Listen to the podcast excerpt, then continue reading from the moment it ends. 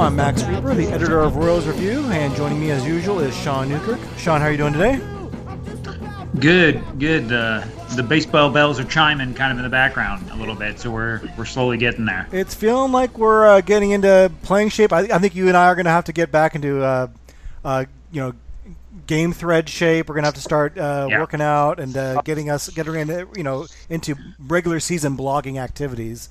No, I've uh, been you know, I've been working out against the league's protocol rules all season. I've been breaking those rules, like Tom Brady down in Florida. I've hey, I've been getting 15, 20 guys together, all hugging and touching, sweating on each other. So it's yeah. been great. Well, I don't. I think that's probably too much information on how the blogging process happens.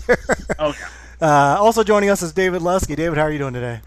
I'm doing great. How about you guys? Uh, pretty good. Uh, you know, I like Sean said. I think having seen baseball around the corner gives me a little bit of hope. Although I mean, a lot can happen between now and July 24th. right. So. Well, you know, for me, I am. Uh, I'm working out real hard to get back into series preview shape because it's uh, it's one of those things. You, you, you can't just you can't just wake up in the morning and write a series preview. You know, you got to you got to work yourself up to it. So I've got a few weeks, and hopefully, uh, hopefully we get a schedule soon enough that I can I can maybe start practicing some here and there. well, I think we're going to be really relying on the series previews too because I had just totally forgotten what happened in the off season. Like it was like that, that, might as well have been like five years ago. Like uh, who's in our division? I don't even remember who in our you know who we play in our division. So uh, there's a lot to catch up on, and hopefully.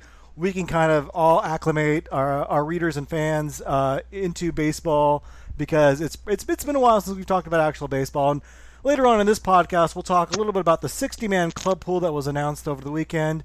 Uh, that will help make up the active roster for the Royals. But first, uh, before we move to that, I do kind of want to put a bow on the labor negotiations. I know a lot of fans are probably tired of hearing about it, but I do kind of want to, you know, they did kind of wrap things up. Uh, we didn't. We have a resolution, although the two sides, the owners and players, never really fully came to an agreement. Uh, but under the terms of their March agreement, the owners are still able to unilaterally impose a 60 game season, which is what we'll have beginning on July 24th. Uh, we won't have the expanded playoffs that were initially proposed. Instead, we'll have the regular playoffs.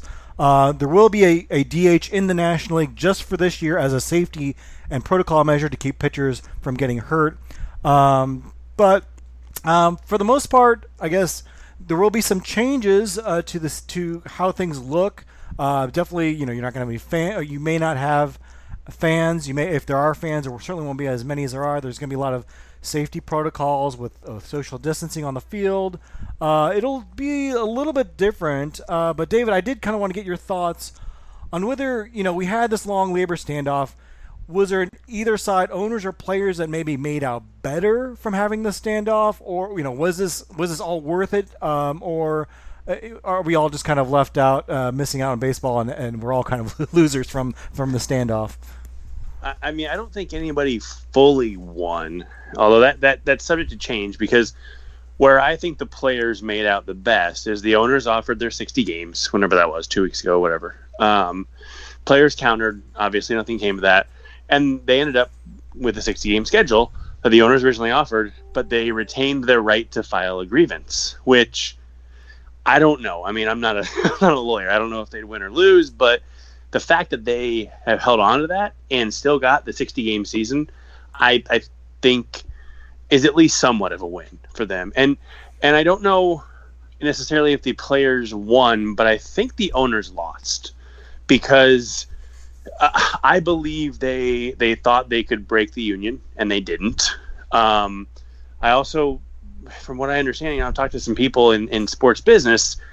If you add the uniform ads, um, those, those can be pretty lucrative. The NBA, they're the lowest is five million, the highest is twenty million. Uh, you know, baseball season is twice as long, so maybe I don't I don't know if it doubles the number, but even if you say it's only ten million on average, which I think is probably low, honestly, that's three hundred million dollars over the course of a season. They turn down really what amounts to six extra games because I'm pretty sure if the owners had come back with 66 to the, to the players' proposal of 70, the players would have said yes. So they turned down six extra games, which would have cost them about 150 million dollars. Even if you are over way way overestimate and say it's 200 million, they still seem to you know 300 million is more than 200 million, and so I think they came out behind. I think they made a mistake. Um, and I think they did that because they were trying to basically break the union, and they didn't. So they lost out on the money. They lost out on, you know, decreasing the solidarity in the union. And I, I, I just don't think they won in any way, shape, or form. And I, so I think if anybody did it was the players, but I think the owners, in my opinion, lost this negotiation battle. No, I totally agree that it seemed very stubborn for them to pass up the last player's offer, which was 70 games, and a waiving their right to file a grievance, which uh, to me yeah. that's the big the big deal because so they, the players preserve the right to file a grievance in the future, claiming that the owners dragged their feet and didn't negotiate in good faith and and and kept uh, a, a more games from being played this year, which and they can sue for financial damages, which could be hundreds of millions of dollars. And to me, the chance to a make the advertising money you talk about, b make the expanded money from expanded playoffs that mm-hmm. they could have made. I mentioned that, yeah. Yeah, and then C, avoid litigation. That's a pretty big win for you just paying for 10 more games. I'm really, and I think there's probably some more to it than that. I think there are sure some some like forgiveness in terms of like the the money they they forwarded up front back in March, and there's some how they're going to split the playoff revenues was kind of still at stake. But that, I mean, just looking at those big points, it, it, I'm surprised the owners were so stubborn to not say, well, 60 is fine, but 70 is like out of the question, even if they get all that stuff. So I, I agree. I think the owners really probably should have taken the players' offer, but um, yeah, I, I, I think looming over all of this is next year's negotiation, and perhaps this is the way to get you know the owners were trying to break the union. And we did see some fissures. I mean, uh, Trevor Bauer, I think, was pretty vocal in not being uh, very satisfied with what the players got. And so I don't know, Sean, what what how, what was your kind of impression of how both sides made out, and, and what what do you think? Uh, how do you think the two sides are going to go into next year's negotiation when they have to talk about a new collective bargaining agreement? I mean, I kind of think the I, I kind of think the owners won because their goal. I mean, as you've kind of figured it out, the shorter the season, the the better off mm-hmm. the owners were. So uh, you know, maybe it's not. It's obviously not a 50 game season like you know they had the power to potentially implement, but I think we knew that the shorter the season, the better for the owners. So I think they win ultimately in that case. Um, now, the, thankfully, the players have some benefits of the full prorated salary, which is nice. The service time, not having to get you know stuck up on that. Um, so I think I think the players came out with some good stuff, but in the end, I you know I I don't know how much money they've lost. The players did. Um, but you know, I think the owners are going to come out a little better. Hold on, I'm going to do some math. One, uh, so what? So basically, the player is going to pay, get paid about forty percent of what they expected to make, essentially over the season. Um, so that stinks for them, uh, especially for the people like you know Gerrit Cole, who just signed a gigantic deal. It's like, well, I'll be you know already kind of lose out on the very first part of that, but um, the owners at least get I wouldn't say screwed over, but anybody that made a trade, and you think about the Dodgers with Mookie Betts, like you only get 60 games now you know, if they still win the World Series with Betts, who cares if it was for 60 games or 162 games because the playoffs are what matter. So it could still come out there, but um, I think in the end, the owners uh, were the winners, really. Uh, you know, for better or for worse. Yeah, well, I will say the I talked about the owners being stubborn. In a way, the players are also kind of stubborn, getting you know demanding like full pro rata no matter how many games it was. And in a way, I think they could have used this as an opportunity to maybe negotiate and get some sort of um, concessions from the owners. In fact, like because the owner's going to lose a lot of money this year, and they're going to take it out on the players in free agency this offseason. And you know, you know, if you if you if you think the last couple winters were cold, I mean, this is just going to be a frigid off season when it comes to free agents, and it's supposed to be, I think, a pretty good class too. So, you know, the players could have maybe negotiated a way to protect free agency somehow, whether it's like some sort of salary floor or some, you know, uh, getting rid of qualifying offers completely. Um, you know, which the owners did propose at one point. So in a way, they were stubborn as well, and maybe that'll end up costing them uh, long term. Uh, but but I, so I do see your your point of view. I think you know the players you know they're going to have to pay get a lot less than they, what they're expecting this year. Um, but uh, you know the good thing is we are going to have baseball this year. We're going to have a 60 game schedule. That's going to provide you know a lot greater variance. I think we, we could see a surprising team or two get off to a hot start this year, possibly even make the playoffs. Uh, I think a lot of people are looking around. At least Royals fans are think, thinking, okay, do the Royals have a shot, or at the very least, does Dayton Moore think the Royals have a shot? Sean, uh, you know, we did see their playoff odds rise from like basically nothing to 14% at Fangraphs. Yeah. Are you, are you buying in that the Royals have a shot at this making I mean- the playoffs at all? I mean, it's kind of not. It's nice to to play the Tigers and the White Sox. Well, I think the White Sox will be okay, but so it's nice to play the Tigers. You know, whatever percentage. I forget how many they play in each team. Is it a home and home series? Uh, so Uh, since it's so like six. it's- oh man, I'm forgetting now. I'm blanking. It's It's Yeah. 10 against each division team. So Okay. the Royals will play 40 against the AL Central and 20 against the NL Central. Okay. The NL Central part is weird because it's six against the Cardinals, and then I think it's two three game series and two four game series for the other two for the other four teams. I'm not exactly sure how that's going to work. Yeah, but yeah. But so the Royals play 16% of their games against the what the Tigers, so that's a pretty good start. Um, and you know, you could argue the Tigers are just as bad as the Royals, or the Royals are just as bad as Tigers. So we'll see. Um, I mean, I love probabilities and everything, but I would bet I would bet even though I've got whatever uh, whatever percent it is, what'd you say, 14% of Fangraphs? Yeah. So I mean, you know, I've got the 86% chance on my side that they don't make the playoffs. I would take that, um, but I don't know. It's fun to think about, but it really would take something. I mean, and not only it's it's not only that the Royals have to be good; it's that the Twins and the in Cleveland have to be worse than expected. So it's got, we'll take a slew of events effectively. So no, I, I wouldn't bet on it, but um, yeah, I mean, if you're rooting for Team Entropy or Entropy League, this is this is it. I, I did see a quote from Whit Merrifield, something to the effect of like, "This will be the first time we're not totally out of it by August in my career," which was kind of sad. I felt so bad for Whit Merrifield. Like, Yeah. you didn't get to be on any of those good Royals teams. You had to be on kind of the crummy ones. Uh, That's But- not true though. They they were in they they were in the second wild card spot in Yeah. 2017. Oh, so that's he's true. a liar. That's right. Yeah, So he's a dirty liar. maybe just maybe the pain of the last two years was just so much he forgot about that year. But uh, you know, even if the Royals aren't in the playoff hunt, David, like this short season is going to have an impact on them. Like, what what ways do you see this kind of impacting how they operate and how you know the, the rebuild long term? Well, yeah, I mean, and the, the problem with a short season for a team like the Royals is, for better or for worse, 2020 was another year to evaluate, and you know, 60 games they don't they don't get that huge evaluation time anymore. They don't they don't have the opportunity to see Maikel Franco get hot and cold 14 times throughout the season. I mean, then and I mean, you know, it's. I, I think that for most of the players they're evaluating, we all have a pretty good idea without having to see them again. But I mean, look, eh, more more data is better always, and so if they weren't going to win anyway, yeah, let's see what Brett Phillips can do. Bubba Starling, Maikel Franco is another guy. Jorge Lopez. I mean, again, we think Franco's the one we don't really know about because he was in a Royal before, but we feel like we have a good idea on these guys, but we could have found out more, and now we probably won't. Um, but the you know, I was listening to MLB Network Radio. I don't know what day it was, um, but uh, Todd Hollandsworth, who is a Marlins radio guy now. Um, just a weird career path from Dodgers Rookie of the Year to Marlins radio guy, but he um, he made a really good point. He's like for teams like the Marlins and the Royals and the Tigers and the Pirates, you know, all these bad teams.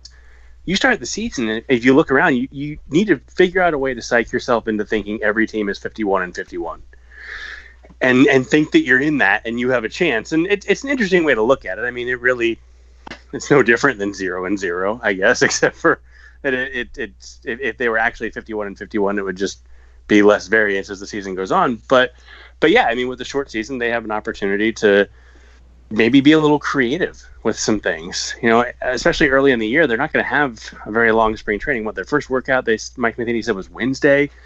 So what what is that? Is that the is that the first or Uh, what, whatever?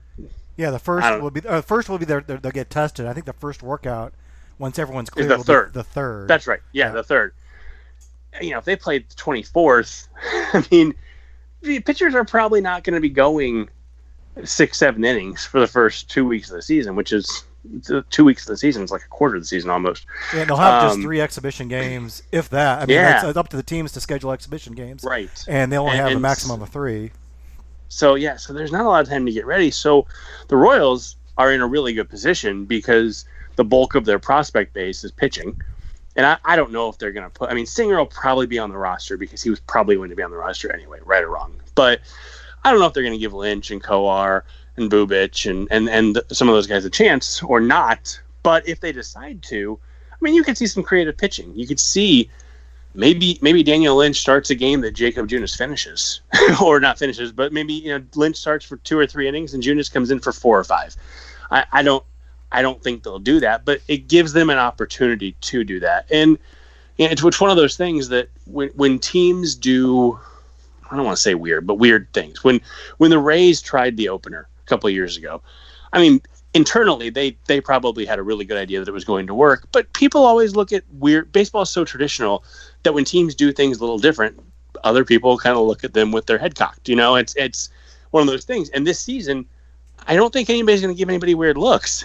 Yeah. you you can pretty much do anything and and just say ah, well you know weird year. We're doing it. We're trying it. And and see if it works. And and i think in the long run, I could see if enough teams actually embrace that, I could see this kind of changing baseball forever because maybe some things that we've never even thought about, some teams try and they work. And then they take them into a 162 game season and they work there too. And then all of a sudden the game has changed. So that, that to me is, is some of the stuff that I'm looking most forward to in, in, a, in a weird season like this.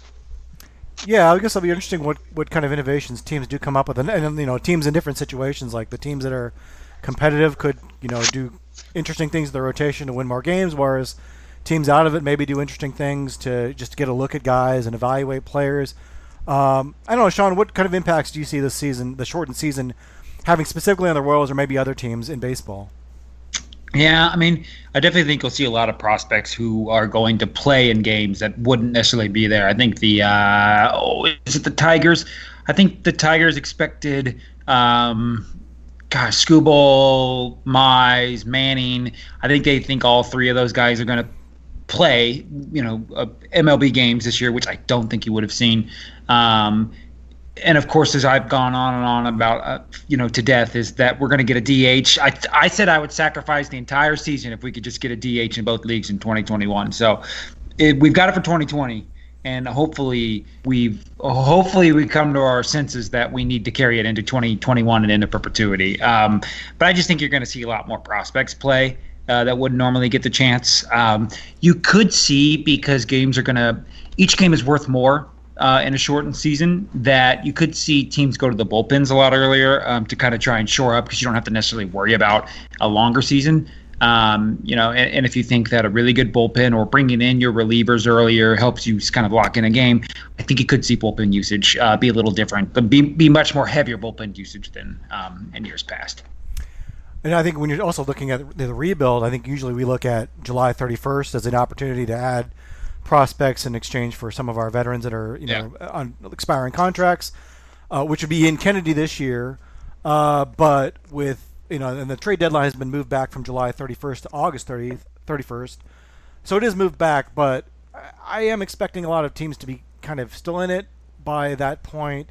I don't know if teams are going to be giving up a lot of prospects for uh, you know what's kind of a weird year. There's also a rule I saw that you you can only trade for guys that are on the 60 man club pool, so you can't just oh. trade for some lottery guy in A ball who's not in the club pool. You have to mm-hmm. trade right, for but, guys. But how does a how, you could do a player to be named later? I'm sure. I'm, I, you know, there, there's ways around that for yeah. sure. So I don't well, know. So I think I would think that in a shortened season where games mean more, man, I think I think if I were a team, I would maybe be willing to give up more because if I could get my guy that I know that's going to maybe win me you know an extra game or two in the end that's worth more than you know one or two wins over whatever essentially be an 81 game uh, remainder of season um, on the second half. So i don't know. I, I, think i might be willing to pay a little bit more in a shortened season where variance is a lot higher than um, you know trading for a guy and then having 81 more games to go. Now you've only got whatever it is whatever the equivalency of it is. I don't know if it's actually 30 but whatever it ends up being. What do you think david? Because ian kennedy i think that one of the big obstacles with him was his salary well, now he's only making what? Oh yeah, forty percent of what he was making before. He becomes maybe a little more valuable. Oh, you also have Whit Merrifield, who is not a rental, and so if you're worried about you know this shortened season, maybe he becomes a little more valuable because you've got him signed beyond this year. I mean, I don't know. Do you, do you expect much activity at the trade deadline? So I think guys like Ian Kennedy are the ones who their value just plummets because they're guys who in a typical season, if, if he had the same year in 2020 that he had in 2019, so that, obviously we'll start with that caveat because there's no guarantee of that. We don't. Right. There's not much of a track record, obviously, with him as a reliever. So if he had the same year and and a team could trade for him in mid July and get you know 30 appearances out of him, I think they would probably give up more than they would for a month of him when he's a good, not great reliever. And that's if he's the same as last season. Now, if he goes out and puts up a, a 1.2 ERA with a 40% strikeout rate, okay, well, different story, totally different story. But if he's that guy who's a, who's a pretty good, not great pitcher, I don't think he does well. To me, and I wrote about this on Friday, to me, I think the guys who have the most value truly are the players who are signed through 2021. And the reason I say that is because I think there's a fear about the 2022 season with the labor agreement. I think there is a look at this season as, yeah, it'd be great to win, and we're going to raise a banner if we do, but also, eh, I don't want to, I'm not going to give up a, a top, top prospect to win a 60 game banner um, or a 60 game piece of metal, as Rob Manfred might say. and, uh, you know, I, I think that it's the guys who are signed through next season that I think have really big value. And so, if the Indians, you know, if they start off 14 and 21, and it's I don't know if that would get them to whatever the number whatever the number would be on August 31st. Maybe Lindor's even more valuable because you get him for this year and next year. You don't have to worry about after that. When, when who knows what baseball's economic structure is going to look like? All that. Kris Bryant's the same way. Trevor Story, Javi Baez. If the Cubs struggle, I mean, gosh, they they might be smart to move him. I don't know. So that I think those are the guys that look the best. And so for the Royals, you're looking at Danny Duffy, who you know he's kind of Kennedy-ish, up and down. You don't really know what you're going to get. Jorge Soler, Salvador Perez, who's not getting moved, and there's a couple other guys. But you know, I, I, I think that the the short season hurts a guy like Kennedy specifically, just because. Eh, he's kind of whatever. he, he's he's a nice nice piece to have, but if you're a contender already, you're if you're if you're a real if you're a championship contender, you're probably not trading for a closer if you trade for Ian Kennedy, in all likelihood. And do you really give up a big haul for one month of that? I don't know. Maybe I'm wrong. Maybe I'm way off here, but that's just kind of where I see it at this point. No, I think you're probably right. I I, I think he will get traded, but I, I think you're right. The value has probably gone down quite a bit, and you're probably just getting kind of a token, like minor leaguer at this point, like a double A guy who maybe on the 60 club, you know, 60 man club pool, but which I would take, by the way. Yeah, yeah. Don't don't get me wrong. right, it's something. It's something for him when you're going to lose him for nothing at, that, at this point. So, right. Uh, yeah, but I think that I think your analysis makes sense. That you know maybe fitting that window of 2021. Although I mean, looking things right now, there's no guarantee that we're going to play 2021 under non-pandemic True. circumstances. So that you know that kind of looms over everything. But uh, but yeah, I, I, think that probably does hurt them moving Kennedy. Uh, and you know, they, probably points to more why they should have traded him when they could have last year when he was uh, having a, a, great season. And there may be some other circumstances why they couldn't do that, but uh, right now it kind of looks like a missed opportunity at this point. Uh, but we'll have to see. I mean, I, I, don't think anyone really knows quite how the trade deadline is going to shape out when the when it when it comes to it.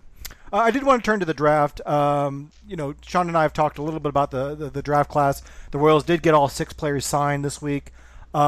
Not too many surprises. Asa, Asa Lacy signed his contract uh, for $6.6 million, which is almost equivalent to slot. Uh, the Royals overall spent like just under their slot amount, like $4,000 under their uh, total bonus pool amount, uh, so they won't be they won't have to pay any overages. Uh, Sean, I, I, did want to talk to you about Nick Loftin. He got a $3 million bonus. His slot was $2.2 million. Uh, I, I think what's interesting about Loftin, I think you, Clint Scoles, a couple other like online evaluators aren't like super impressed with Loftin. I think David, I think maybe you're in that same category as well. But like the baseball people, the Baseball America, the you know your Jim Callis, your your um, JJ Cooper, like they seem to really like him. And you know, reading Alec Lewis's piece about Loftin uh, at the Athletic, like you kind of see what the I mean he he checks all the boxes for like what the Royals like what the Royals are all about. Like you know, good character guy, gamer, will play all over the field for you. But you know, seven hundred fifty thousand dollars over slot. Was that kind of surprising to you? Yeah, I mean, they did the same thing with Brady McConnell. Um, another kind of uh, shortstop, uh, but this time from the Big Ten. I, I don't know college divisions as well as I used to. God, everybody's moved around, but the guy from instead of a guy from the Big Twelve uh, with uh, Loftin. So, um, yeah, surprising, I guess. I mean, like like I said, they did the same thing with McConnell. You know, obviously they really like their guy. I mean, I guess if you think like, okay, we think he was going to go. I know they said they're going to they consider him at fourth overall, but we all agree that's just kind of for slot value stuff. Um, but like, if you think he's like the 15th best player or something like that, and you get him at 32nd, um, I think you can make the argument that okay, we have to pay him enough money that like he thinks he's worth the 15th pick we have to pay him enough to convince him not to go back next year and be that 15th pick. Um, so maybe that's what they were thinking there. McConnell, I don't think was like that at all. But Loftin, I think the Royals had him higher up on their board than maybe the consensus would have had. So I think they were like, okay, you know, we know Lacy's going to sign for basically slot. We'll already make, uh, or maybe a little under. We'll have money, a little bit of money to spend if we get Hernandez. So I don't know. I, I think that it's in the end, it's really not a big deal because it's it's not as if they it, it doesn't seem like it's the Royals' mo the past few drafts to play slot games, mm-hmm. um, like maybe the Astros have been willing to do, or the uh, or Cleveland has been willing to do. Uh, so I think they just figured, okay, let's just get our guy, um, and they must like Loftin. And look, I don't have a problem with Loftin as like the 64th pick or the 70th pick in the draft. I just didn't like him at 32 with other guys still on the board. Um, I would have rather gone over slot at to get like a, a, a nice high school talent or something like that. Um, but you know, Loftin himself was fine. I just didn't like where he was taken as all, and I think Hernandez being taken um, later on, uh, whatever was at uh, pick. Oh my gosh, I'm blanking. 40, 41. whatever the, yeah, whatever 40, the, he was. So high schooler Ben Hernandez was their 41st pick, 41st overall pick, and their yep. second round pick. So yeah, I like that better than I liked Loftin at 32. Well, it's kind of I, I, I mean, there's probably a lot about slotting and, and, and bonuses that I don't understand. Hernandez ended up signing for $360,000 under yeah, slot, which that was weird. To me, the high school guys should be the ones that have more leverage to sign for over slot because they can always say, "Well, I'm going to a junior college or college," and he was a commit to University of Illinois Chicago. He could have just said, "I'm going there instead if you don't pay me over slot." Whereas Loftin, I mean, he could go back to Baylor for his senior year, but I mean, you're talking about a situation where they're going to get their seniors returning for another year of eligibility. You're going to get the freshmen, the high schoolers that mm-hmm. didn't go to the draft this year, going to Baylor and, and making up the roster. You know, you don't. You could get hurt your senior year. You could. Uh, there may not be a college baseball season next year. A lot can go wrong, and it seems like teams. I agree with you. The Royals don't. I don't think they play hardball with slot at all, like like the Indians or Astros. Uh, and I think Loftin's our guy, and they're like, we'll reward him with with with what we feel he, he was worth. But I'm surprised teams ever, and I, I'm all for players getting as much as they can, but I'm surprised like college guys ever really get over slot at all. Yeah. Yeah, uh, yeah. Because it seems like the leverage is all with the, and yeah. if the Royals don't sign well, him, they get the 33rd pick in the draft next year, which which could yeah. be a better draft anyway. So. And we saw it with Singer too. Like I was blown away that Singer got over slot. I forget how much over slot he got. Um, but like I was like, okay, like Singer just had the best, arguably one of the best per- pitching performance seasons. Now, not not as if he's the best college pitching prospect to come out, but he had statistically one of the better pitching prospect seasons in the SEC. It's like, okay, what's he going to do? Go back again next year, try to repeat that. But I mean, he's still got a bunch over slots, so I don't know. I mean, the Royals are kind of just always just felt like they had their guy and paid him. Uh, uh, so but yeah, I mean, I I, I getting Ben Hernandez, whatever it was, 360k or whatever it was under slot. That that works. It just kind of stinks that they use it on Loftin, um, who I you know that could have maybe got a little later. David, I don't think we've had you on since the draft. Uh, what was kind of your general impression on on getting Lace, Lacy in the first round, uh, especially with the situation that kind of unfolded, and, and what was your kind of thoughts on the overall class? Yeah, I mean, I, w- I was shocked that, that Lacy fell. Well, I, I wasn't shocked that Lacy fell. I was shocked that Lacy and Martin fell, mm-hmm. and that they had the choice of those two, um, plus the guys who they were talking about.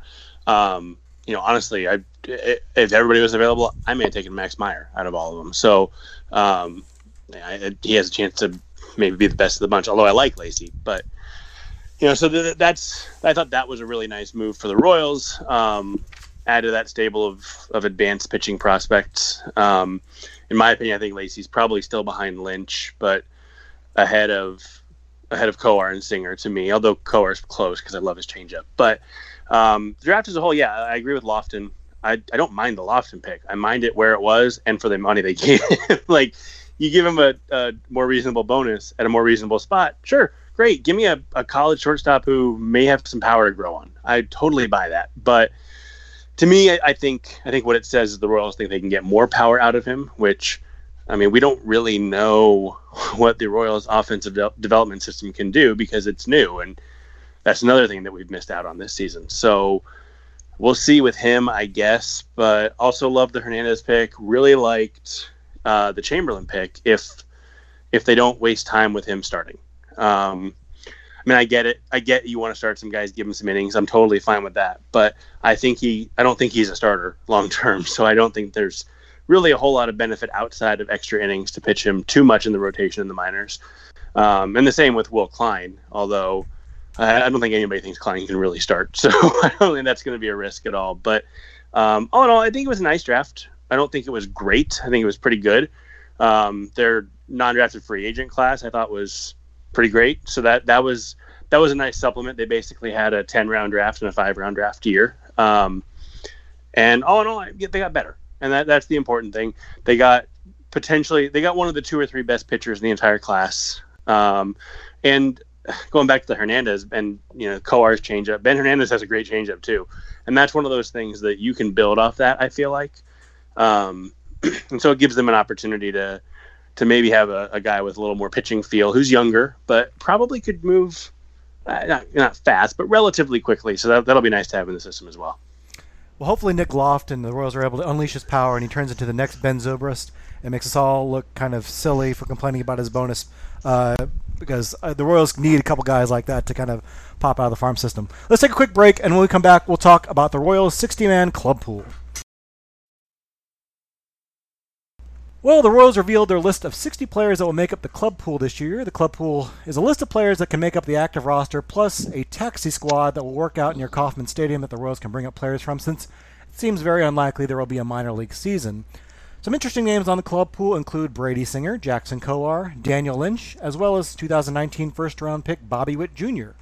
Noticeably absent from the list is 2020 first round pick Asa Lacy, who we just talked about. Uh, David, were you surprised Lacy didn't make it? And uh, did you see any other surprises on this list that kind of stuck out to you? I was a little surprised, um, but also I put this on Twitter too. I kind of wonder if he might still make that because there's a few. I mean, they did go full sixty, and um, Levi Weaver, who writes for the Athletic, um, had a really good thread about rules. And if you take somebody off the sixty-man roster and they're not on the forty-man, they get released immediately, and it's it's confusing. So just read the thread. Uh, but basically, I, I see some guys. Braden Shipley is a guy, and honestly, Greg Holland hasn't been added to the 40 man yet, which doesn't mean he won't be. But I, you know, in a short season, there's a part of me that wonders if the Royals are saying, "Hey, we're going to showcase you." However, you showcase somebody right now. I'm not entirely sure how that would work. And if you want to leave, you're free to. And and then there's also possibilities for trades. Um, I mean, somebody's bound to get hurt and go on the what is it 45 day injured list now. Mm-hmm. so uh, i think that there are potential opportunities for him to get on the roster. Um, i'm not saying he necessarily will be the first guy added if something happens but i think i think that could be the case with uh, with him. I was surprised carlos hernandez was left off. Um, he didn't pitch very much last year with due to injury and he's on the 40 man so that's a little bit surprising. Um, I I also not terribly surprised, but I wasn't 100% sure they were going to do it, putting Seuly Matias and, and Nick Pratto on there, which is fully an instructional thing. And and um, I tweeted this also recently. In the last 10 years, the Royals have averaged 46 players per season that they've used.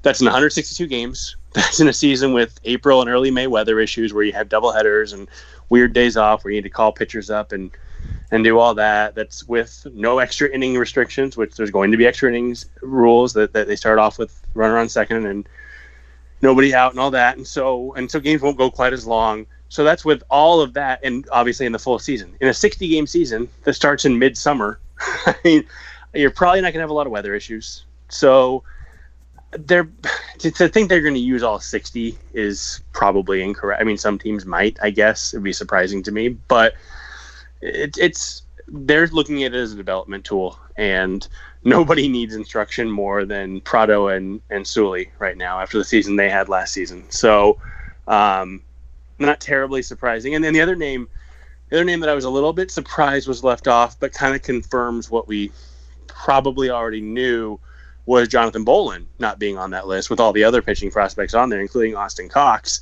And, you know, you kind of thought that he was in that next tier in the Royals' minds, but now we know that he was in that next tier in the Royals' minds because if he wasn't, he would have been added to the roster. So that, that that's kind of a nice thing about this, too. We see who the Royals value the very most. Not that they don't value players who aren't on there, but who they value the most of, of who they did add to that list. So I thought that was interesting. Yeah, I guess we should I should kind of be clear, like what, what we're talking about. Like, so there's the active there's going to be an active roster this year, and it'll start at, at 30 this year instead of 20, 25, and well, it's going to be 26 this year. They'll start out with 30 players on their active roster, and then since there's not going to be a minor league season, there I guess the taxi squad can be considered the minors. It's just a way to keep them in one facility to make sure we know who's had contact with who instead of being far flung in like you know Idaho Falls and Burlington and all these places. They have them all in one place. And so, yeah, you're right. Not all 60 guys are going to be on the active roster. If you hear Nick Pratto is on the 60 man, uh, you know, club pool, that doesn't mean Nick Pratto is going to be in Kansas City this year playing for the Royals.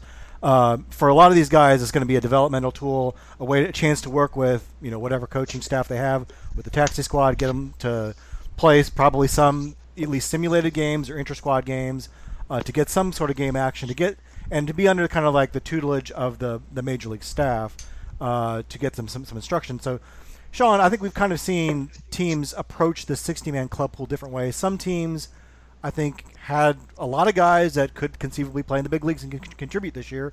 Some teams kind of went pretty heavy with like, okay, these are our prospects. We want them to not going to play in the big leagues, but we want to kind of keep an eye on them.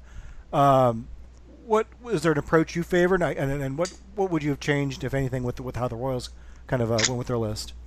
I like I like the list for the most part. Um, I was looking at it. I don't. I think of my top ten prospects wise. I think only Gigliotti and uh, gosh, uh, who am I like? Uh, Gabe Cancel. I think those are the two that weren't invited, and then I, I guess Bowlan is tenth. Um, so if we can consider him too. Um, but yeah, I mean, it was fine. I, the Witt Jr. one makes sense. Um, he needs to get some sort of action. Obviously, he's not going to be removed because they're not going to release him. Um, but it's nice to see him get action. And I mentioned that the Tigers had Riley Greene. I didn't see if the Padres did C.J. Abrams, but I'm just thinking of guys that were um, taken around there. Uh, it, right around in that draft, and like you just want to get playing time. So I think the Royals did fine. Um, I don't know if I. I guess the strategy obviously is dependent upon how good the team expects to be. Um, you know, if your team, so like the Mariners, so like if the Mariners, they they, I don't know if they're a competitive team given that they're a division, but they have an incentive now for someone like Emerson Hancock, who they just took sixth overall.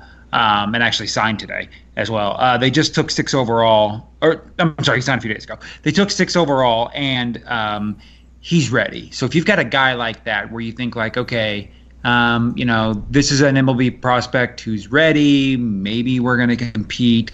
Let's put him on the 60 man. Worst case scenario is we've got to release someone on the 60 man that we don't care about necessarily. You know, if we need to actually fill a spot rather than releasing Hancock. Um, and you know, best case is we are better than you know we're maybe projected to be. We can bring Hancock in, something like a Finnegan approach, basically like the Royals mm-hmm. took. Um, so I think it just depends on the talent of the team. The Royals should have zero incentive to do to to necessarily push anybody uh, to games. It's nice if it means that guys um, like Singer or Kowar, Lynch, Bubic, they get a chance to compete, not in MLB games necessarily, but play some sort of organized ball um, against MLB players and not, you know, Joe Smith from their hometown, you know, on a backfield diamond somewhere. Um, so I think it makes sense if the Royals are operating under that idea of we don't necessarily expect to actually have these guys playing MLB games, but we want to get them in some sort of organized ball. You, you talked about uh, we talked about Max Meyer earlier, and the Marlins. Uh, you know, he hasn't signed officially signed his contract, but he's expected to this week. And the, by according to their beat writer Joe Frisaro, he's expected to be on their club pool. Sean, yeah. do you think do you think the Royals should have done that with Asa Lacy maybe just to get him acclimated yeah. to the big leagues, or at least you know, it's like being invited to big league camp. Sometimes you learn from the older guys, and you're under the tutelage of, of Cal Eldred, uh, which may or not may not be a good thing. Uh, yeah. But you know, they've got a closer look at him, and they can kind of see him in game action. Yeah, I mean, I think like, uh, I I think that if you so the Royals the Royals are in a spot where they need to take the spaghetti against the wall approach and just throw as much as they can. So I can see an argument that each of those 60 man spots is really important because it's one less guy you can kind of give some development shot on. Lacy, for you know, for, for probably better than for worse, he doesn't need a ton of development in the sense like Witt Jr., right, who's was already kind of old as a prospect in his draft to begin with, struggled in his first debut, and then if he didn't play anything this year, he'd be going basically 21 before he got to full season ball. Uh, so like a guy like Witt Jr. is a guy like you could prioritize over over Lacy. Um, so I think if you got guys who you absolutely need, and the Padres strike me as an organization that's like that. You got a whole bunch of these raw younger guys who need some sort of organized ball every single one of those spots is precious. Whereas the Royals kind of have like this spaghetti against the wall approach, where it's it's not like you it's not like you're dying to get a bunch of guys playing time. You just need to really just see who the heck you got. So I kind of get it. Like maybe they didn't want, maybe they thought Lacy doesn't really need you know development right away. At least this year, it's not going to kill him not to pitch um, for this year. Uh, and you know they want to try some other guys out to see what they might have because again, you've got to release the guy if they're if they if you take them off the 60 man. So I don't know. I, think it's okay, not that crazy. The Marlins, who care? The Marlins are not an organization that you look at their transactions or their roster structure or their organizational structure for common sense. They're just kind of out there, so that's fine. I understand that the the Marlins doing that. Um, but you know, it'd be interesting to see because the Tigers didn't have Torkelson. Did the Tigers have Torkelson? No, they didn't have Torkelson on their roster. Although, okay. like they, okay. he, he could be added later. But he, he hasn't yeah. signed yet either. Yeah, right. Okay. I remember seeing someone. So he, they said he will add him. I saw that. Okay, that's what okay. I thought. I know I saw a Tigers beat writer saying that they expect to have him on there, but then I saw it today. It's like I didn't see Torkelson. Um, so okay, cool. Because uh, the Tigers added a bunch of kind of younger guys, like like I said, Riley Greene and uh, Daz Cameron, and uh, they added them on there, uh, which is nice. That's like like let's get these guys development. So I don't know. I think it's I don't think it's a big deal. Um, again, it's not like he's dying necessarily to get reps. He's he's pretty far along overall in the pitching well, process. And also, let let's not pretend like they can't throw to when they're. I mean, just because he's not on the 60 man doesn't mean he can't throw pitches. So, and, and under the organization's guys as well. It's just he can't do it in this organized sense, basically. Do we have a sense of where the taxi squad is going to be? I know they they wanted MLB was asking teams to keep the players nearby. I, have heard the Urban Youth Academy. Okay, that would be kind of so cool. that's actually really cool. Yeah, yeah. So that'll be kind of something something to look forward to. Uh, so we have a season starting in about three, a little over three weeks. David, what what are we looking from the Royals at this point? I mean, I know it seemed like when we, we suspended play, like they they were kind of close to not, not finalizing the roster, but we had a think we had a pretty good idea who was going to make the team. Is that we just is it we just pick off where we left off? Probably, yeah. what, what what else are we going to like? You said there's only three games at, yeah. at most that they're going to play, and you don't really learn a ton outside of games. Um, you can see who's who worked out well, I guess. I mean, a guy like Josh Staumont, we saw him throw 104 all the whole time that they've been off, so he seems to be in okay shape. Um, I'm, I'm curious, guy like Trevor Rosenthal, how he picks up because he looked filthy in surprise, and then, boy, who knows? I mean, he he struggled coming off Tommy John last season and couldn't throw strikes, and then he came into camp this year. He was dotting corners. Um, every report I heard was fantastic. I wasn't down there this year, so I didn't get to see him, but um, I'm curious how he does. Um, the you know we kind of have to remind ourselves of the stories that we were talking about, and Nicky Lopez adding some strength. Can he? Hit the ball far enough that he can get some bloop singles now. You know that that sort of thing. Hunter Dozier playing right field. Um, that's and Whit Merrifield in center. Although we've seen him in the outfield uh, enough to know that he can handle it fine. I mean, he's not great or anything out there, but he can handle it. Hunter Dozier though every day in right field. That's that's an interesting story. And then there's the O'Hearn McBroom platoon at first base. That's another one that that we was kind of hot and heavy in surprise because they were both hitting the cover off the ball for a little while there and we miss out on that too. So well, those are the, those are the big storylines, and obviously the young pitching. But those are the ones that that I I was following so closely in Arizona that just you know came to an end, and um, I, I don't I don't I don't know that we'll really have answers until the regular, if you want to call it a regular season, starts in, in a few weeks. But I don't know. And there, there's a lot to watch for still, which is nice. And And you know, the, the sad thing is, if you blink, it'll be over, and we'll miss it. I, I, did see Alec Lewis tweet that Salvador Perez is in better shape now yeah. than he was in spring training, and I wonder if that's going to be the new, the new. The he's new, in the bestest shape of his life. right, the newest best shape of his life. He's he's a better shape than he was back then. Uh, I, I also wonder, like, uh, you know, we a lot of some fans, you know, make a big deal about, you know, what 30 games of spring training. How much are we just going to hyper focus on if there's only three games, like? Someone has one good like Brady Singer has like three good innings, like people are just gonna freak out. Put it, make him have him start opening day. I, you know, it's gonna be it's gonna be nuts with only three games. Jorge Soler's one for twelve or one for eight or whatever. oh my, release him. Hot take articles at Royals Review. What's wrong with Jorge Soler? So yeah, look forward to that. We're just gonna we're gonna go crazy with just three games. So.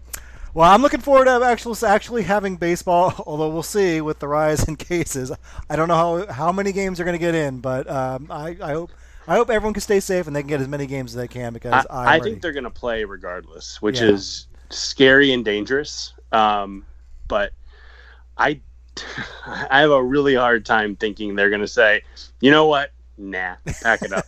yeah, I just I just can't see it, and they're I think they're going to do it right or wrong. Yeah. So we'll see there's how been, it goes.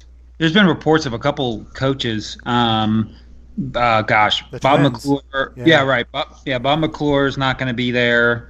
Uh, Ron Washington, I think, did he say he was concerned about something? Uh, yeah, he said something a few weeks, a couple weeks ago. Yeah, someone can't have two.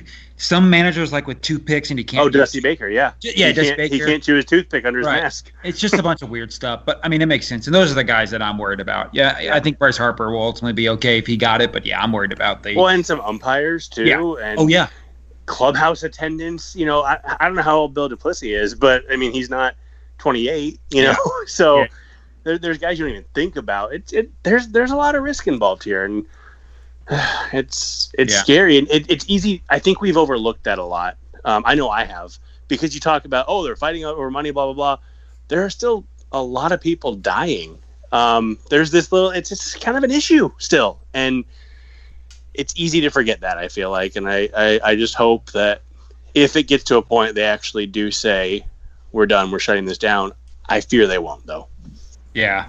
Yeah, I mean they've got so much tied up, and they had that long negotiation. I mean, you know, they spent the past whatever three months arguing about stuff. So, yeah, I mean, I mean, you, you it's weird to say, but if the bodies stack up too high, and not in deaths wise, but in you know in sure. coronavirus related ah, coronavirus related cases wise, it's like, come on, guys, like at some point you've got to realize that you you tried, great, there was an attempt, but it's like you know what, you can't do this, and I think we're going to see that with um, the NBA and maybe the NHL too. Thankfully, football has doesn't start for a few more months anyways, so that that at least works a bit in their favor that they're basically going to miss anyways most of this, assuming a second uh, outbreak doesn't happen. Which you know, I do wonder how that. How, how it could it happen if the first never ends? yeah. Right. All right. Agreed. I know. Yeah. I was as I was saying that, I was thinking to myself, "You're you're stupid. Why? What are you doing?" Uh, so yeah, but totally. But at least football in that sense that like yeah. they they were automatically going to start September anyway, so they don't have to push it. But we'll see. But yeah. Well, let's get to our Royals review reviews. David, uh, what do you have for us this week? So this is actually pandemic and quarantine related. One of the things that um, my wife and I have done quite a bit. We got on Steam, um, which you can get games on on the computer, and we've started playing Ticket to Ride with her family. Hmm. Um, and it's I love Ticket to Ride. I don't know if you ever played it. It's a, yeah, it's a great board game. Yeah. Um, it's even better on the computer in a lot of ways because you don't have to clean it up when you're done. you don't have to distribute all the trains the whole way through.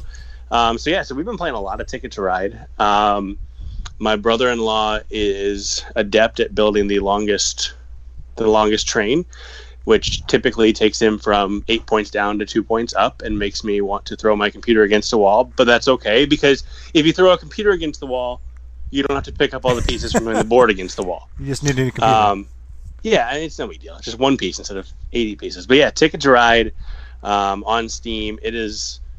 It's because we do a lot of game nights and we're really missing it, and then kind of stumbled upon that, and it's it's just been awesome. It's only ten bucks too, so and you can play. You don't have to play with other people. I if, if I, I imagine my boss isn't listening to this, sometimes I play during the day. Sometimes I take five minutes, and, and it's quick too because you don't have to set it up. Sometimes I take a few minutes and I play a game, um, and it's just it's just a lot of fun. So I'd recommend that.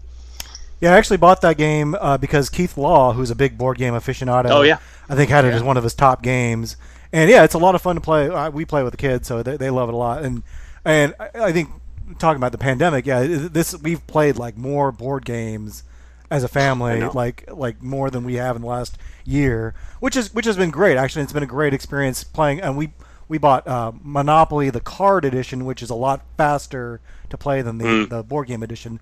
Uh, but that they've we've had a lot of fun doing that. But yeah, it, that's uh, uh, definitely great to play board games, and Ticket Ride is a fun game. I can attest to that. So, Sean, what do you have for us?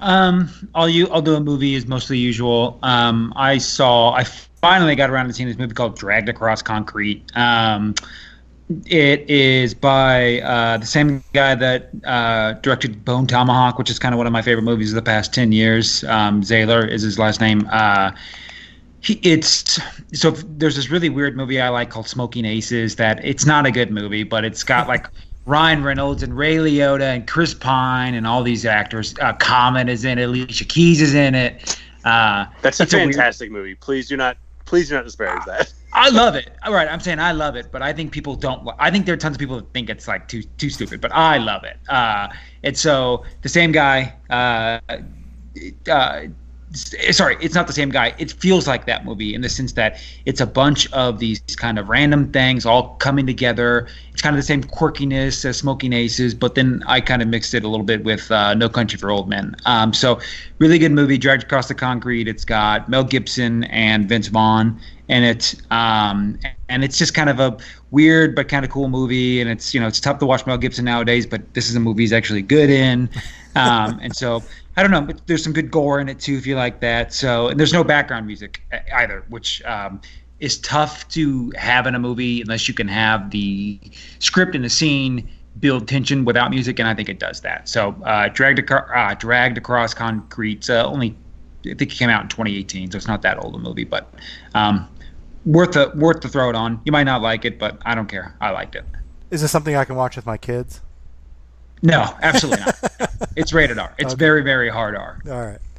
Uh, well, so my uh, Royals Review reviews this week is, and this is kind of dumb because the book came out like five years ago, but I'm just getting around to reading Jeff Passan's The Arm, uh, which is a terrific book, and i am almost finished with it. It was a really easy read, um, and he's such a good reporter that I kind of he's kind of underrated as a, as a writer. He's it's actually really well written book that really does a great job setting the scene. He writes about the epidemic in pitching injuries around baseball, not just at the professional level, but with amateurs. Like there's more teenagers getting Tommy John surgery than than ever have and really should ever be. Um, and so he kind of explores the topic, follows uh, a number of pitchers. You know, because usually when we hear a guy gets Tommy John surgery, we forget about him for 18 months, and we forget that there's an actual person there that actually goes to a doctor's clinic and has surgery and has anxieties and fears and, and, and, and has a long rehab process and uh, setbacks and and uh, it's, he, he goes through all that really well. Follows a, co- a, couple different pitchers that go through the process. Also follows some younger younger athletes, uh, a ten year old who's kind of getting pushed to, to participate more in youth baseball, like an, an insane number of games. Um, he follows around Riley Pint, the Overland Park uh, kid who was the number four overall pick in the draft a couple years ago by the Rockies, and how he kind of resisted some of those um, showcases that we're going to have him throw, you know, a million pitches. So, uh, my son is in his second year of pitching, uh, and he really likes it. And he's, I think, he's one of the, you know, I'm biased, but I think he's one of the better pitchers in his league. But you know, it's still a rec league. We're not, you know, we only play 10 games. We're not taking it very seriously at this point. But I'm sure in the next couple years, he's going to want to take it a lot more seriously. And, and so it's it's kind of good to get some of this information. And what's really frustrating though is how little we know about all this. Like we don't know that 100 pitches is really a threshold for for pitchers at the major league level. We don't know, you know, that curveballs actually do hurt a, uh, a young pitcher's arm as he gets older. Um, there's just a lot we don't know about why some guys are Nolan Ryan and why some guys are Mark Prior uh, that are always hurt. So it's really inter- interesting read. Like I said, it's a quick read. Uh, it came out a couple years ago. Uh, but Jeff Passan's The Arm is a really great uh, read, and I highly recommend it. So, uh, well, hopefully, guys, next time we talk, we'll have an exhibition game or so to talk about, or at least some baseball. Finally, it's been, I don't know, what, nine months or so, uh, but baseball is around the corner. And uh, thanks so much for being on the show this week, and thanks to our readers and listeners for visiting our site, and we'll talk to you again next time.